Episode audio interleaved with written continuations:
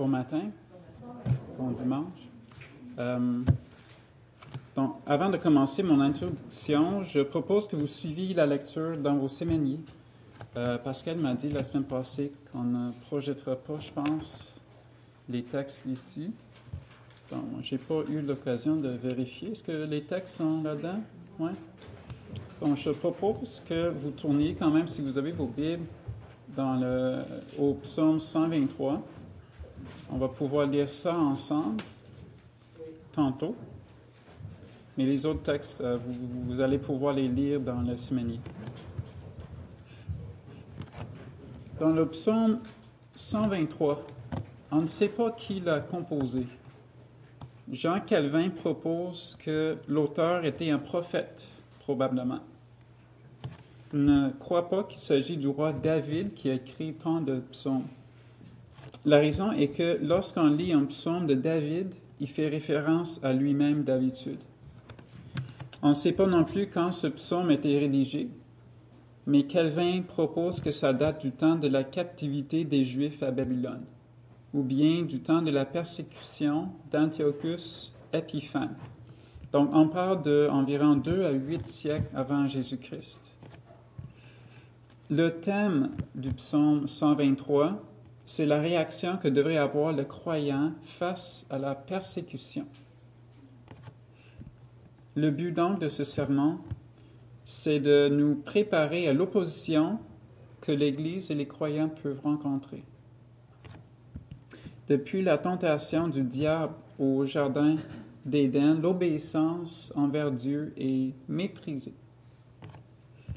les gens du monde s'opposent à la vérité biblique parce qu'ils aiment leur vie à leur manière, la vie libertine, si vous voulez. Tout ce qui semble bon à leurs yeux à faire, ils se battent pour le droit de le faire. Le croyant qui vit en soumission envers Dieu représente la fin de cette anarchie. Il est donc normal que le païen va finir par s'approprier de n'importe quel moyen pour tenter de forcer les chrétiens à lâcher ses convictions. N'est-ce pas ce qui s'est passé au Québec lors de la Révolution tranquille? Il faut dire qu'on a jeté le bébé avec l'eau du bain, et ça très rapidement. Ce matin, nous allons étudier ensemble la réaction que devrait avoir le croyant face à la persécution. Donc, le premier point, au verset 1, décrit vers qui on doit se tourner pour trouver du secours? Dieu. Le deuxième point, au verset 2, explique la relation spéciale entre le croyant et l'Éternel. Le troisième point, au verset 3 à 4, présente la persécution et la réponse qu'on devrait avoir face à la persécution. Mais avant de continuer, lisons le psaume 123 ensemble. Cantique des degrés. Je lève mes yeux vers toi qui sièges dans les cieux. Voici comme les yeux des serviteurs sont fixés sur la main de leur maître et les yeux de la servante sur la main de sa maîtresse. Ainsi nos yeux se tournent vers l'Éternel, notre Dieu, jusqu'à ce qu'il ait pitié de nous. Aie pitié de nous, Éternel, aie pitié de nous, car nous sommes assez rassasiés de mépris. Notre âme est assez rassasié des moqueries des orgueilleux, du mépris des hautains. Prions. Seigneur, on est là ce matin pour entendre ta parole. C'est toi qui parles à travers les humains, les croyants, depuis des siècles, des millénaires. Nous avons entre nos mains ta parole, et plus spécifiquement le psaume 123, qui nous parle de la persécution et ça parle de comment il faut réagir face à cette persécution. L'attitude qu'on devrait avoir, c'est de se tourner vers toi, se confier en toi. Merci pour ce matin, ce temps ensemble, Seigneur. Amen. Bon, le verset 1. Cantique des degrés. Je lève mes yeux vers toi. On va commencer là. Vous remarquerez deux personnages au verset 1. Le croyant et Dieu. je lève mes yeux vers toi. On a donc l'image d'une créature qui est dépendante de son créateur. On comprend cela dans l'action de l'auteur de lever ses yeux vers celui qui est en autorité. Mais n'est-ce pas une belle image de la réalité des choses? Est-ce que l'argile questionnera le potier concernant son existence? Non. L'humain non plus ne doit pas se voir à la place du Dieu Tout-Puissant. Lorsque vient la tempête, il fait bien de regarder de son humble position vers ce grand Créateur. On n'a qu'à penser à notre Sauveur Jésus-Christ lorsqu'il a calmé les vents et la mer agitée. Vous vous rappellerez de cette histoire dans Matthieu 14. Les disciples sont en train d'aller d'un côté de la mer de Galilée à l'autre, dans un bateau. Il est très tard, il est entre 3 à 6 heures du matin, et ayant ramé depuis longtemps, ils sont fatigués. Soudainement, ils voient quelqu'un marcher sur les eaux.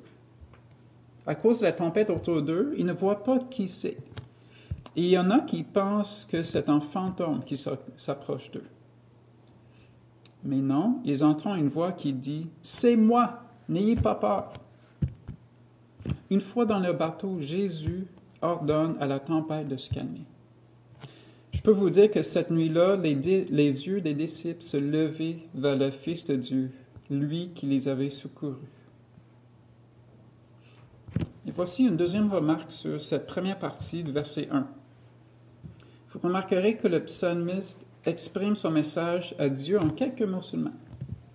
Un commentateur que j'ai consulté propose que l'efficacité de la prière ne se trouve pas dans une multitude de mots, mais dans une communication fervente, dite avec la foi. Notre Seigneur parle de la prière qui plaît à Dieu dans Matthieu 6. Quand tu pries, entre dans ta chambre, ferme ta porte et prie ton Père qui est là dans le lieu secret. Et ton Père qui voit dans le secret te le rendra. En priant, ne multiplie pas de vaines paroles comme les païens, qui s'imaginent qu'à force de paroles, ils seront exaucés. Ne leur ressemblez pas, car votre Père sait de quoi vous avez besoin, avant que vous le lui demandiez. Nous lisons ensuite au verset 1 qui siège dans les cieux? Ici, le psalmiste explique clairement pourquoi il faut que le croyant lève ses yeux. Ben, c'est parce que Dieu règne dans les cieux. Cette image évoque donc l'idée d'un roi tout-puissant. Si la reine d'Angleterre se présentait ici aujourd'hui pour assister au culte, je peux vous garantir que je serais assez nerveux. Mais la reine d'Angleterre reste une personne qui a tout simplement hérité de sa position, qu'est-ce qu'elle a fait, d'enfant? Dieu nous dit dans sa parole qu'il est présent lorsque nous sommes deux ou trois ou plus. Donc, il y a parmi nous un roi ce matin. Non pas le roi d'un seul pays, mais le roi des rois. Ce roi est au courant de toutes les souffrances que nous expérimentons en tant que croyants tournant nos yeux vers lui qui siège dans les cieux. Voici un autre commentaire sur ce premier verset. Comme on verra dans les versets suivants, l'auteur lève ses yeux vers Dieu car lui et d'autres croyants ont rencontré la persécution. Une persécution qui pèse lourde sur eux. Il faut donc remarquer le fait que le premier instinct, la première chose de l'auteur, c'est de se tourner vers Dieu, en faisant ainsi, il reconnaît que celui qui peut le secourir, c'est son Sauveur. Dans ce premier verset, il avoue par ses yeux et par ses mots l'autorité et la majesté de Dieu. Et oui, la majesté, car comme nous avons vu, le verbe qui choisit pour décrire le rôle de Dieu aux cieux, c'est siéger. Le mot siéger évoque l'image d'un roi sur son trône. Le livre de Job nous donne une bonne illustration pour mieux comprendre ce premier euh, point. Selon la souveraine volonté, Dieu laisse Job subir des afflictions importantes. Il perd ses biens. Ses enfants meurent. Il souffre physiquement. Job passe dans un temps intense de souffrance et de questionnement.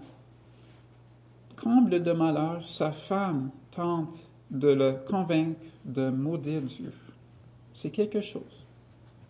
Trois de ses amis viennent pour essayer de lui montrer que ses souffrances sont les résultats de son péché. Job rejette les propos de sa femme et de ses trois amis. Quelle est la réaction de Job au discours de ces gens? On voit à certains endroits qu'il accepte sa situation. À d'autres endroits, il réclame son innocence. Hmm. Et puis vient un autre ami, Eliou, qui tente de lui montrer que Dieu est juste dans toutes ses actions. Après les discours d'Eliou, Dieu parle. C'est à son tour. Dieu parle directement à Job. Il le convainc de sa justice, sa sagesse, sa souveraineté sur tout ce qui se passe dans l'univers. On voit la réponse de Job au chapitre 42, 2 à 6. Donc, si vous voulez suivre avec moi.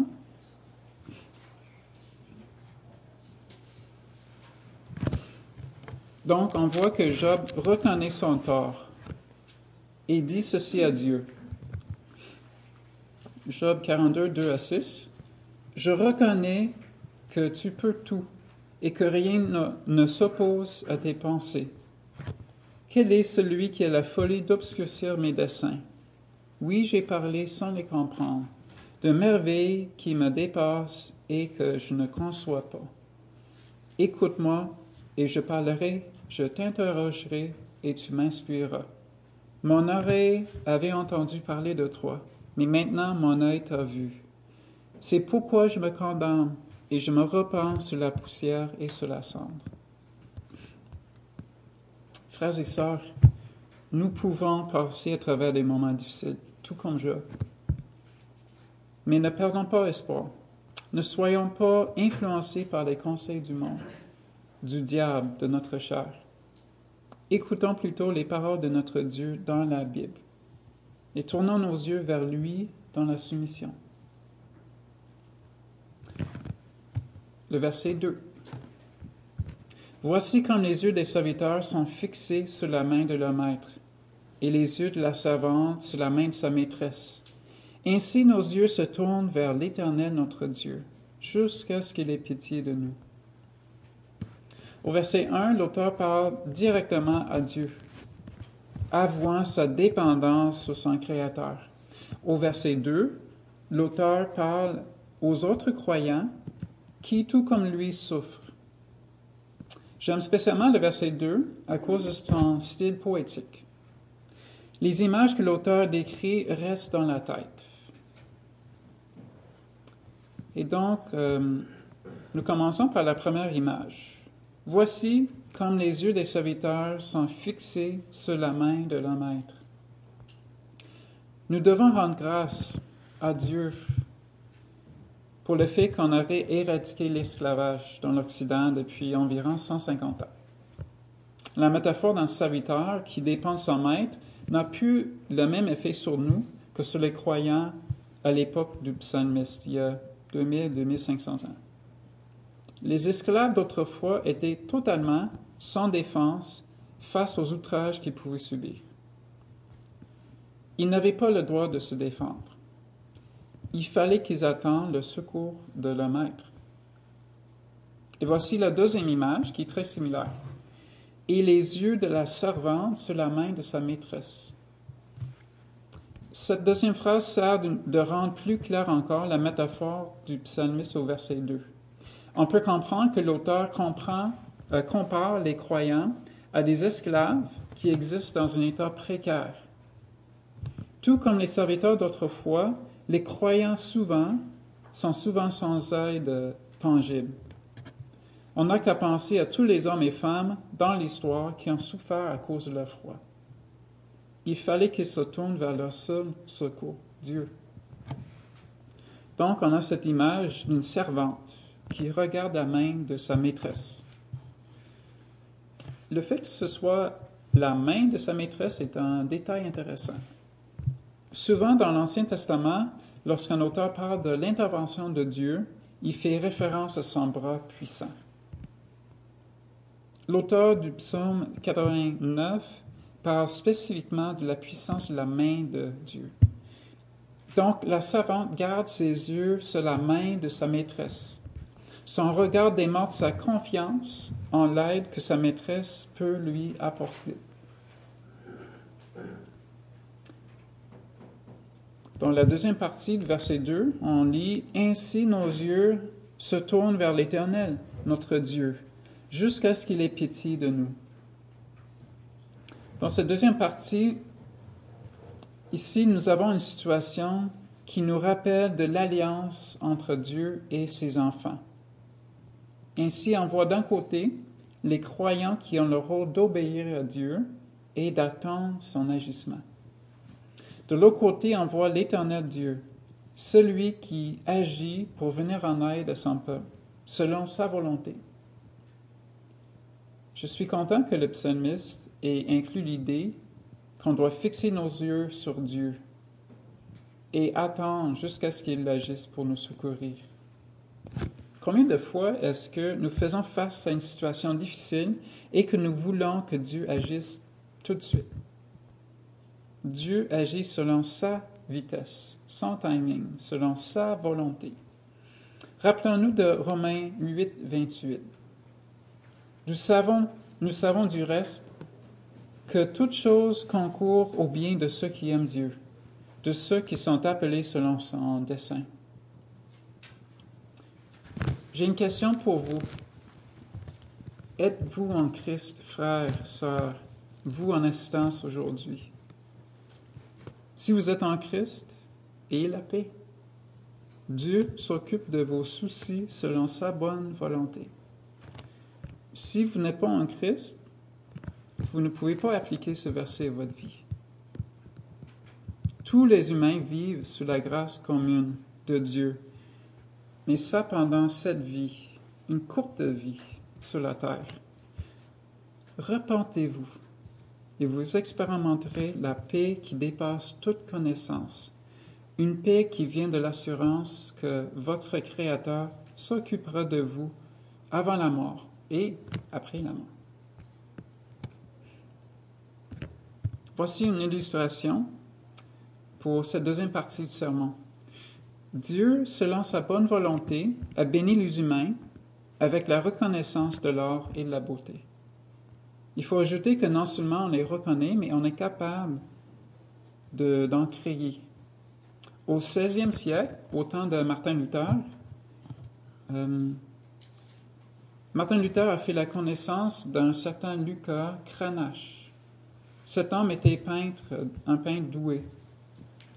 Cranach, étant convaincu des doctrines de la Réforme, a commencé à créer des œuvres qui communiquaient sa foi. Une de ses œuvres dépeint un homme mourant dans son lit. Il y a un ministre qui lui tend une chandelle et un crucifix. Plus haut à gauche, on voit un ange qui a dans sa main une carte avec ces mots écrits dessus Bonnes œuvres. Et puis à droite, il y a plusieurs diables avec d'autres cartes. Ça représente une certaine tentation diabolique, je crois. Ce qu'on remarque, c'est que les yeux de l'homme mourant sont fixés sur Jésus-Christ sur la croix. On voit donc qu'il rejette l'idée catholique de se fier sur ses propres bonnes œuvres. Il ne se laisse pas décourager par le diable non plus. Tout comme sujet le psalmiste, ce croyant garde ses yeux sur notre Sauveur. Il sait que sa main est puissante pour soutenir et aider les croyants. Cette toile représente bien l'espoir qu'ont les croyants face à des situations difficiles. Et ça, même la mort.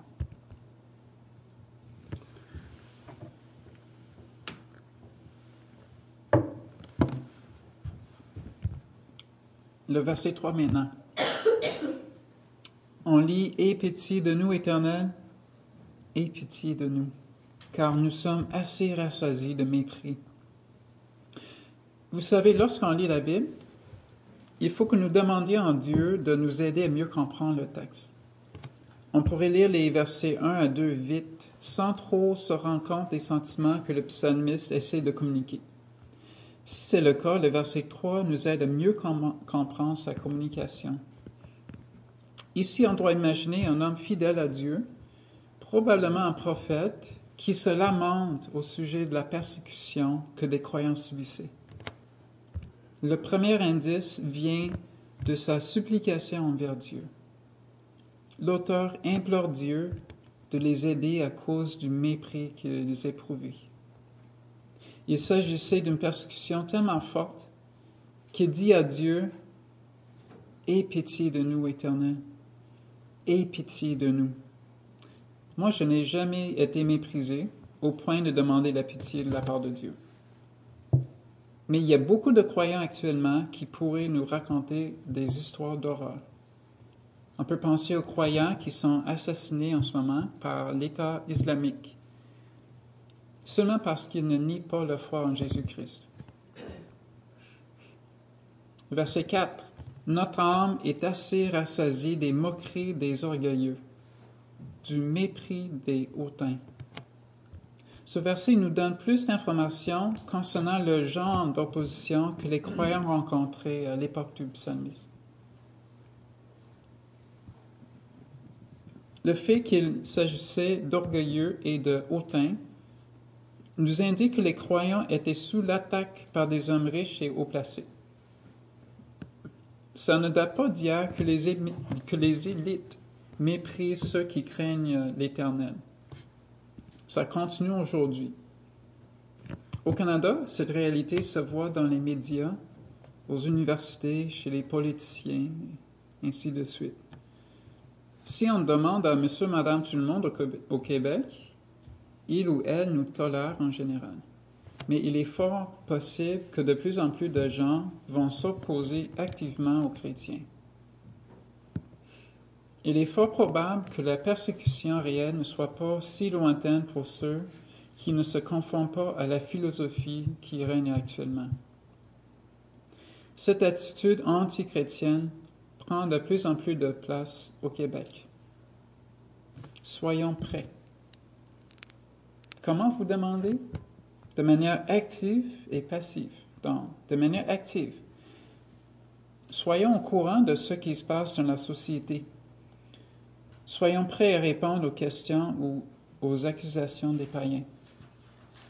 Deuxièmement, il faut se préparer passivement, c'est-à-dire en s'appropriant des moyens de la grâce. Autrement dit, en, vivant tout simplement comme des chrétiens. Ça fait partie de notre quotidien. Nous méditons la Bible jour et nuit, nous enseignons nos familles les voies de Dieu, nous nous approprions des bénédictions qui se trouvent à l'Église. Nous prions. Une chose est certaine, frères et sœurs, Jésus ne nous a pas promis une vie de paradis ici-bas. En fait, il a dit cela dans Jean 16, 33. Vous aurez des tribulations dans le monde, mais prenez courage, j'ai vaincu le monde. Nous lisons également ces mots encourageants de l'apôtre Paul dans 2 Corinthiens 4, 8 à 9. Nous sommes pressés de toute manière, mais non réduits à l'extrémité, dans la détresse, mais non dans le désespoir, persécutés, mais non abandonnés, abattus, mais non perdus. Voici une autre illustration. Donc, pour revenir à Martin Luther, sa vie nous montre qu'il croyait en l'aide de Dieu en 1517, Martin Luther a cloué ses 95 thèses sur la porte de l'église de Wittenberg, en Allemagne. Ce document contestait des doctrines aberrantes qui étaient répandues chez les catholiques. La doctrine qu'il vise spécifiquement, c'est la vente d'indulgence. Cette pratique veut qu'on donne l'argent à l'Église catholique. En, en faisant ainsi, on a l'espoir que l'Église se servirait de son autorité spirituelle pour effacer les péchés. Mais ça, on, ne voit pas dans la Bible. Donc, Martin Luther, lui, fondait ses doctrines sur la Bible. Mais l'Église catholique s'opposait à ses propos. Cette opposition s'est concrétisée en l'excommunication de Luther en 1520. Peut-être que ça ne nous paraît pas si grave que ça. Mais en 1521, Luther a dû faire face à un procès. la diète de Worms. Le but du procès était de forcer Luther à renoncer à ses convictions doctrinales. Voici l'essentiel des mots qu'il a dit comme défense devant beaucoup, beaucoup de pression. Si donc je ne suis convaincu par le témoignage des Écritures ou par des raisons évidentes, je ne puis et ne veux rien rétracter, car il n'est pas prudent pour les chrétiens de parler contre sa conscience. Me voici, je ne puis faire autrement. Dieu m'assiste. Amen. L'histoire de Martin Luther, c'est le récit d'un croyant qui a dû faire face à la persécution. Pendant le procès de Worms, il savait qu'il était fort probable qu'il soit assassiné avant de rentrer chez lui. Frères et sœurs, faisons comme cet homme qui a tourné ses yeux vers son Dieu dans les temps de persécution. Dieu a décidé de se servir de la vie de Luther pour ramener l'Église sur, le chemin étroit, celui qui est basé sur la foi seule, en Christ par la grâce seule. Voici quelques mots pour terminer ce sermon sur le psaume 123. Le meilleur réconfort à apporter à une âme qui souffre, c'est de lui témoigner que Dieu a décidé d'envoyer son Fils ici-bas, de vivre comme vous et moi, et puis de mourir sur la croix. Dans les moments difficiles de la vie, lorsqu'on souffre de la persécution, rappelons-nous de l'amour de Dieu. On peut penser à Adam et Ève qui ont succombé à la tentation du diable et ont été punis. Mais en même temps de le punir, Dieu leur a donné de l'espoir à eux et à tous ceux qui croient en sa promesse. Quelle promesse? Que l'Éternel Dieu s'est engagé à prendre en main la tâche d'écraser la tête du diable. La mort et la résurrection de Jésus-Christ ont garanti la vie éternelle pour tous ceux qui croient. Il est une question de perspective lorsque le croyant fait face aux persécutions.